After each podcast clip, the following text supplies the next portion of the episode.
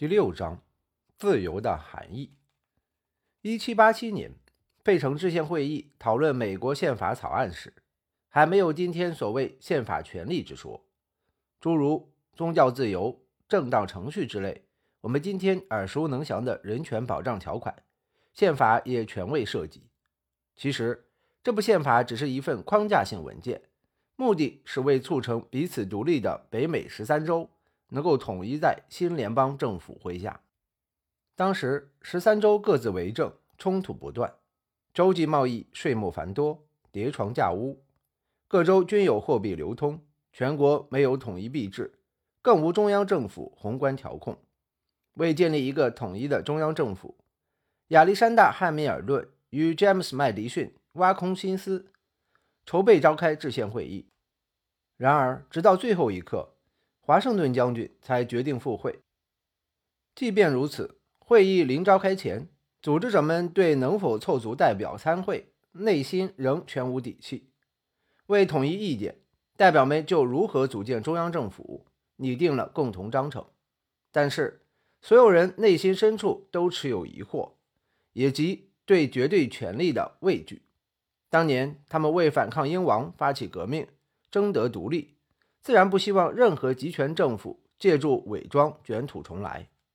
另一方面，他们又非常期盼拥有一个能够有所作为的中央政府。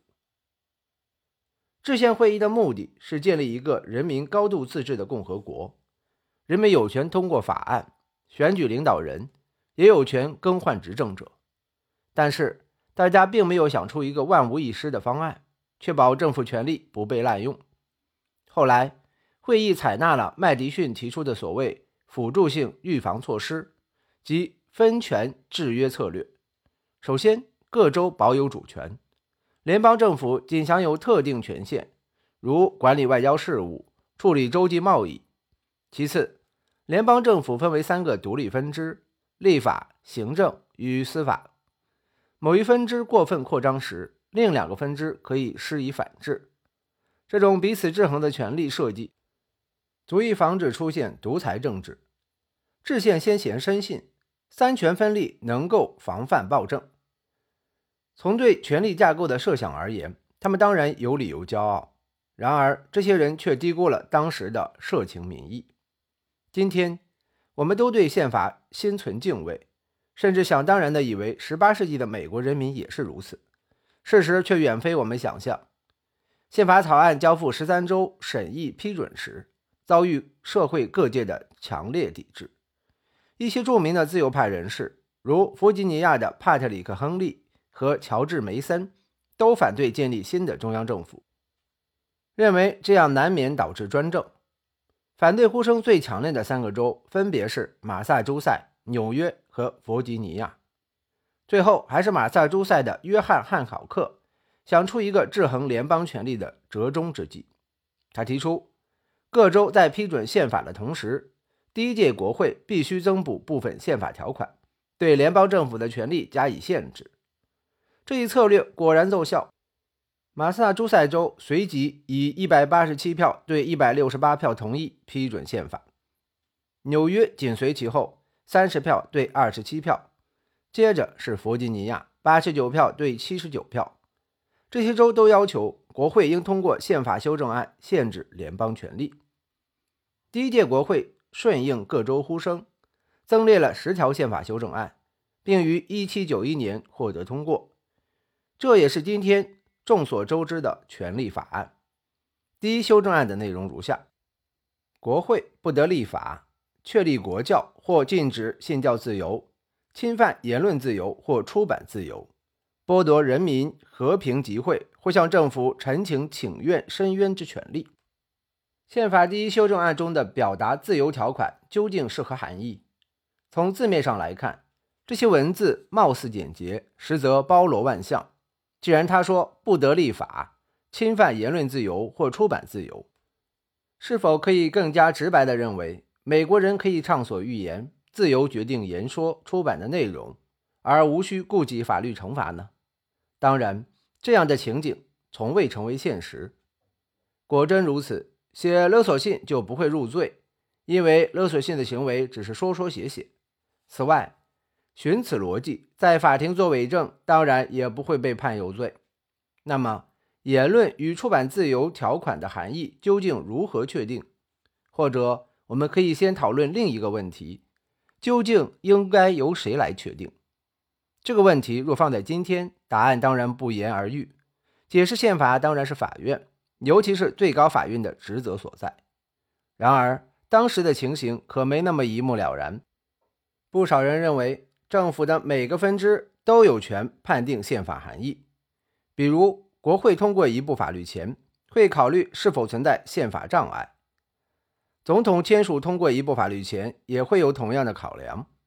按照这个逻辑，任何法律一旦签署通过，即被确认合宪，任何个人都不得再以违宪为由诉诸法院，请求法院予以撤销。如果这种观点占据上风，宪法条款将只具引导或调控功能，没有任何法律强制力。幸运的是，上述观点很快就被现实淘汰。一八零三年，在马伯里诉麦迪逊案中，首席大法官约翰马歇尔宣布，宪法含义应由最高法院确定。他写道：“必须强调的是，决定法律是什么，是司法部门的职权和责任。”杰弗逊总统猛烈抨击了马歇尔的判决意见。他说：“如果最高法院越俎代庖，代替其他政府分支确定宪法含义，首席大法官必将使司法分支沦为专制独裁的机构。”制宪会议举行期间，杰斐逊正作为驻法公使出使海外。当时，他曾写信规劝麦迪逊增补权利法案，因为司法部门同样需要法律制约。无论如何，马伯里诉麦迪逊案之后，宪法究竟是何含义，最终变成司法系统说了算。最高法院与其他法院一般通过普通法解释宪法，即根据过去法官裁判的先例，决定每起案件如何判决。自中世纪起，英国法官就常以先例为判决依据。假若之前有这么一起案件，某人纵容家畜窜至。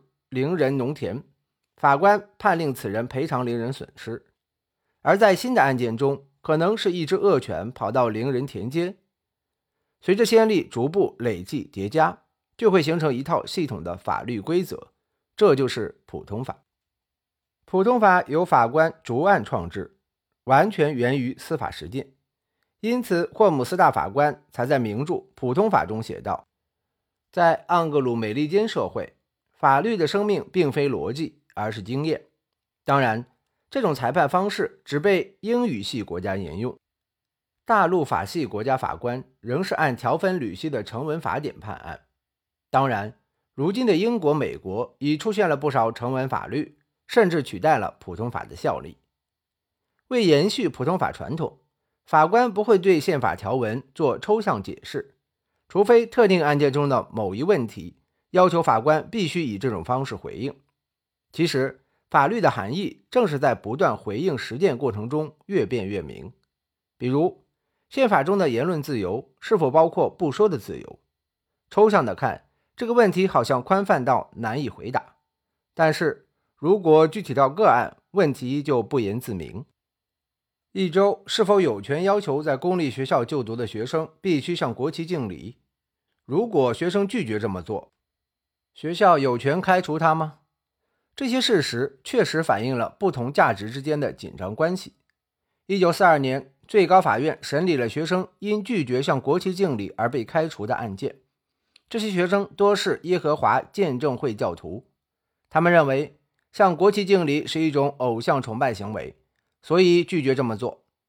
最高法院最终裁定，强制学生向国旗敬礼侵犯了他们的言论自由。早在1793年，最高法院就曾拒绝向政府出具咨询性意见。当华盛顿总统希望大法官们就出版法方面的问题给出建议时，他们回复道：“法院不提供司法职权之外的意见。”也就是说，只要意见与进入诉讼程序的具体案件无关，最高法院就不予回应。自那以后，除非遇有特定案件，大法官们不会专门解释宪法。法官在日常审案过程中，会解释各类书面文件的含义，商业合同、遗嘱、法律。部分基于这个原因，由法院行使释宪权利，也成为顺理成章之事。但是，解释宪法毕竟不同于解释其他各类文献。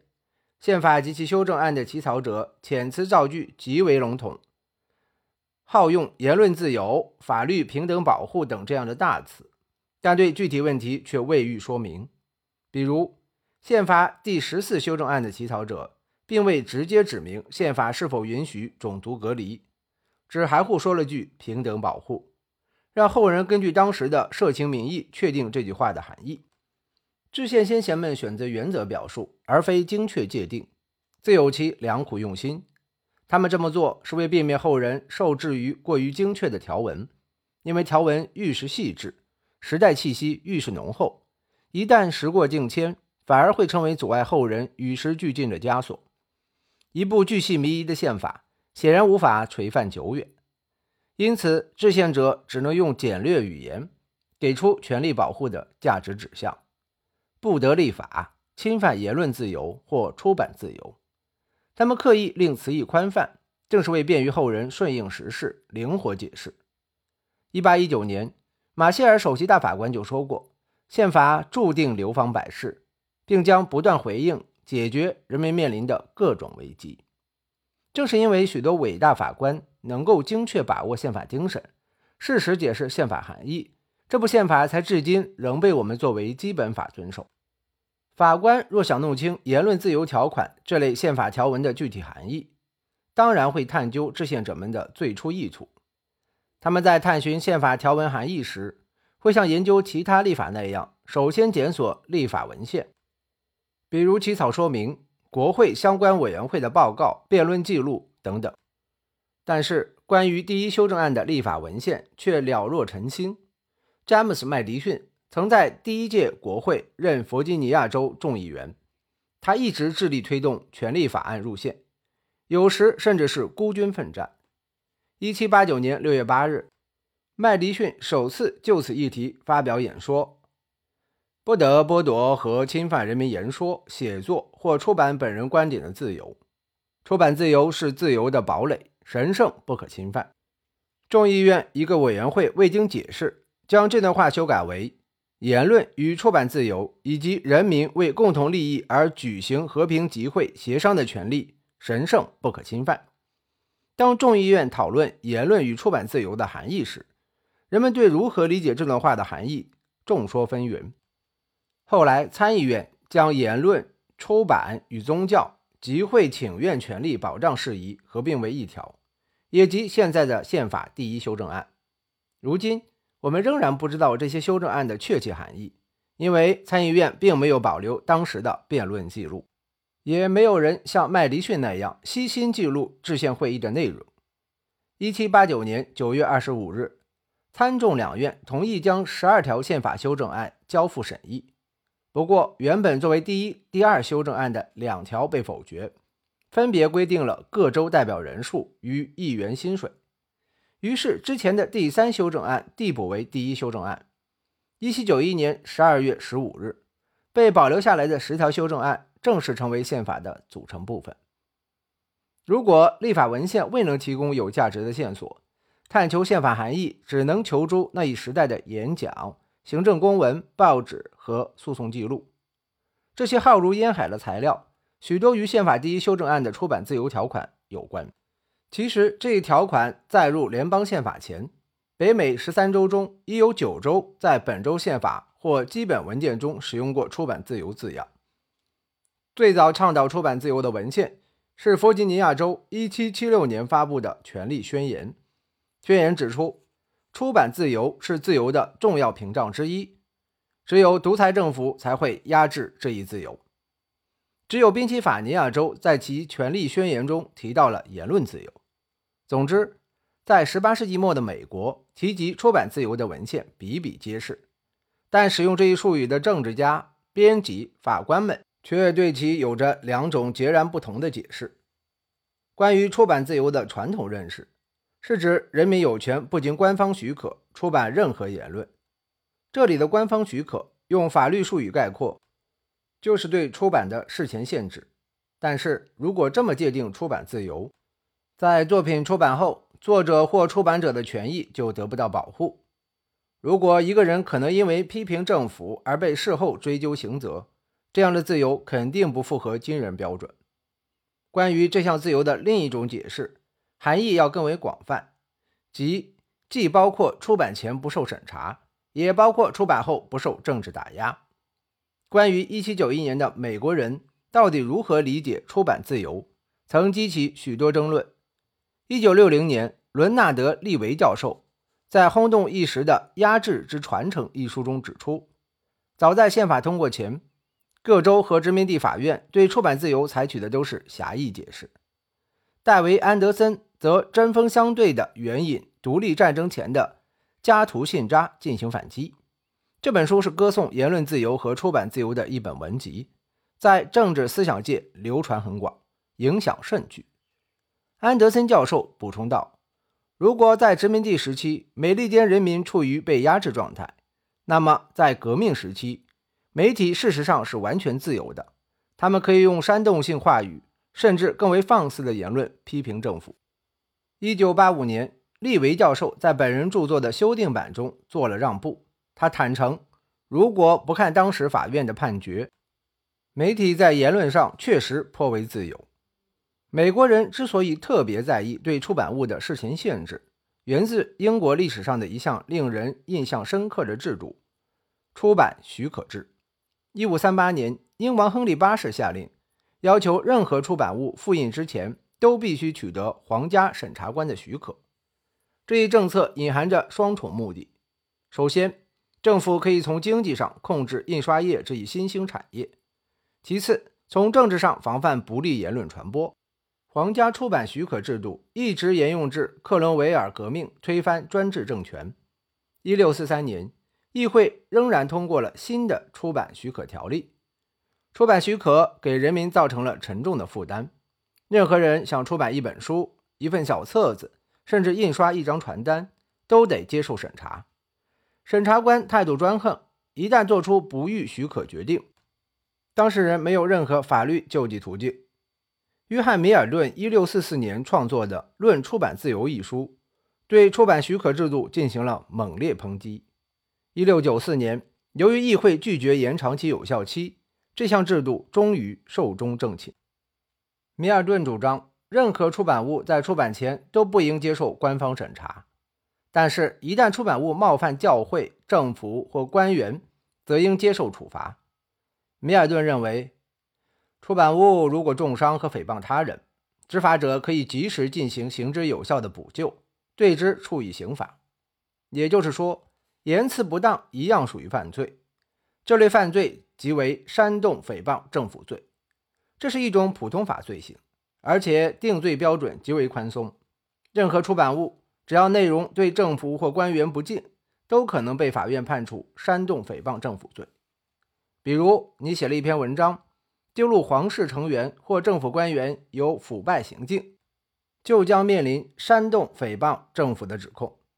即使你拿出证据证明确有腐败行为存在，一样可能被定罪。在此过程中，据以自辩的事实反会成为败坏他人名誉的罪证。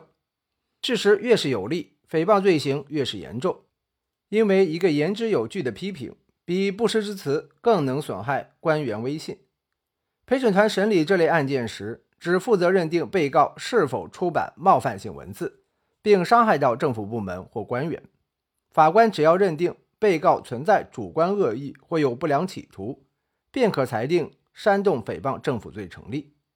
这种认定方式由英国首席大法官约翰·霍尔特1704年提出。他认为，对所有政府而言，人民善意的批评都是必须的。但是，没有政府能够容忍刻意挑起不满与仇恨的评论，这样的行为必须作为犯罪打击。不惩罚这类行为，政府安全将得不到保障。煽动诽谤政府罪一词，现在听起来仿佛过时，但对二十世纪的人们来说，仍然并不陌生。许多专制政权用残酷刑罚令自己与异议绝缘。苏联解体前。刑法中既有煽动颠覆苏联罪，与煽动诽谤政府罪并无二致。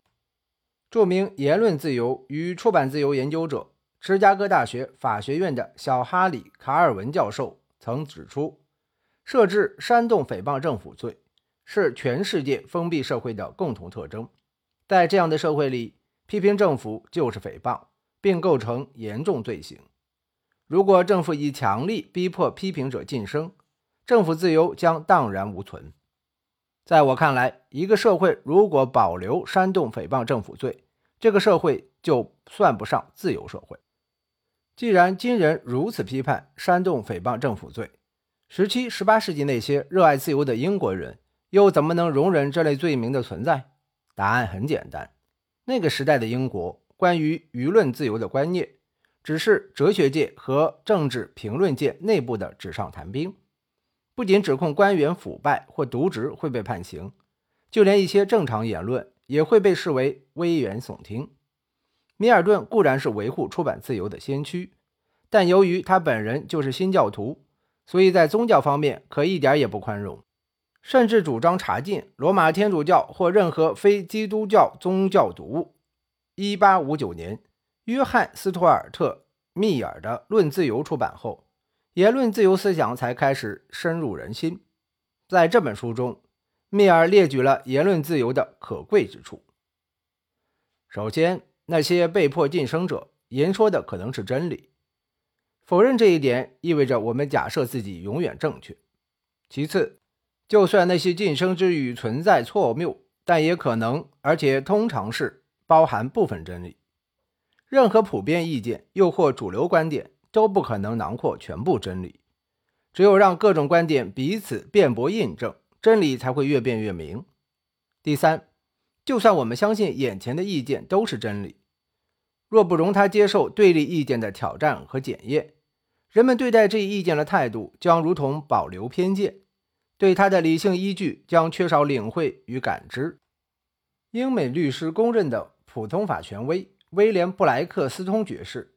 在其1765年至1769年出版的巨著《英国法律评论集》中写道：“根据英国法律，亵渎神灵、邪恶放荡、叛国不忠、扰乱治安和恶意诽谤的言论都应受到处罚。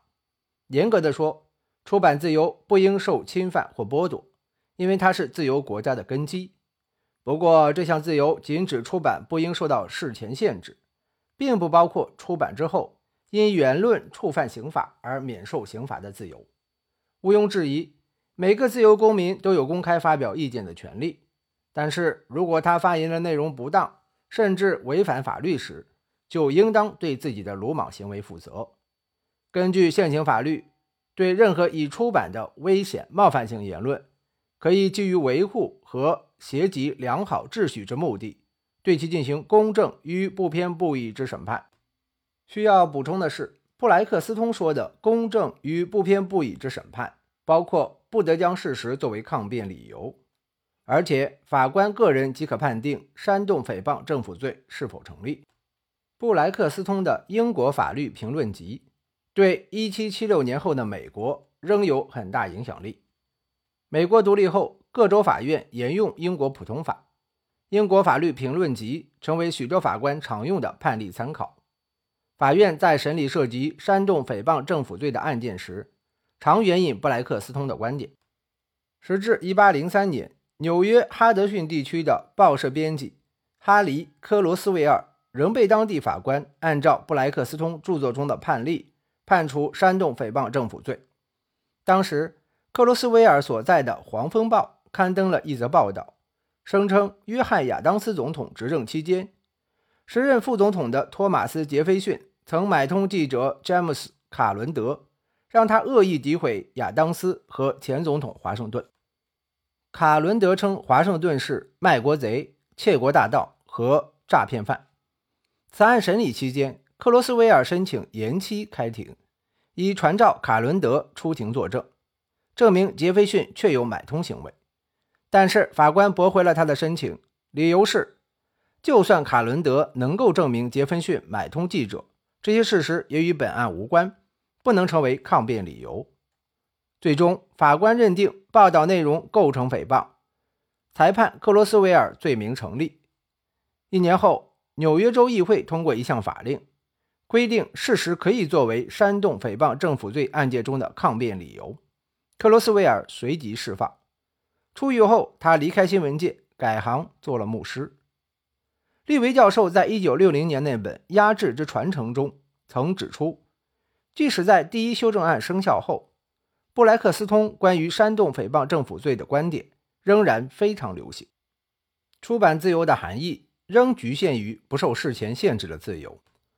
但是到了1985年，他在该书修订版中承认，自己不该只注重法学理论和先例研究，忽略当时的司法实践。18世纪末，司法现实已与理论发展相去甚远。当时媒体品味日趋低俗。肆意嘲弄政治人物，政府因为担心被告人成为公众同情的对象，很少用煽动诽谤政府罪捕人入狱。出版自由在实践中的发展和法律威慑毫无关系，新闻界根本无视相关法律的存在。利维总结道：“在美国，美国普通法对诽谤的定义已不合时宜，即使是自由主义理论也落后社会发展。在实践中，出版自由的含义。”已演变为对公众议题进行刻薄批评和激烈讨论的权利。早期的美国报纸充满各种污蔑、重伤之词。今天，那些认为自己受到媒体不公正对待的政治人物，若能回头看看两百年前的情形，可能觉得自己的遭遇不过是小儿科。放眼美国历史，还有谁比华盛顿功绩更大，更能傲然无愧于各类批评？一七九七年，华盛顿即将卸去总统之位时，费城《曙光报》写道：“此人是我国一切不幸的源头。今天他终于可以滚回老家，再不能专断擅权，危害美国了。如果有一个时刻值得举国欢庆，显然就是此刻。政治邪恶与合法腐败将伴随华盛顿的黯然离去而退出历史舞台。”政治漫画家对华盛顿也毫不手软，有人甚至把他的头像安在一头驴上。宪法第一修正案通过后，各州法院仍秉持过去对煽动诽谤政府罪的认定模式，媒体则无视威胁，我行我素。这时，一个意外的插曲使第一修正案与煽动诽谤政府罪的冲突成为迫在眉睫的政治议题。1798年，国会通过。防治煽动法，宣布批评联邦政府的行为构成犯罪。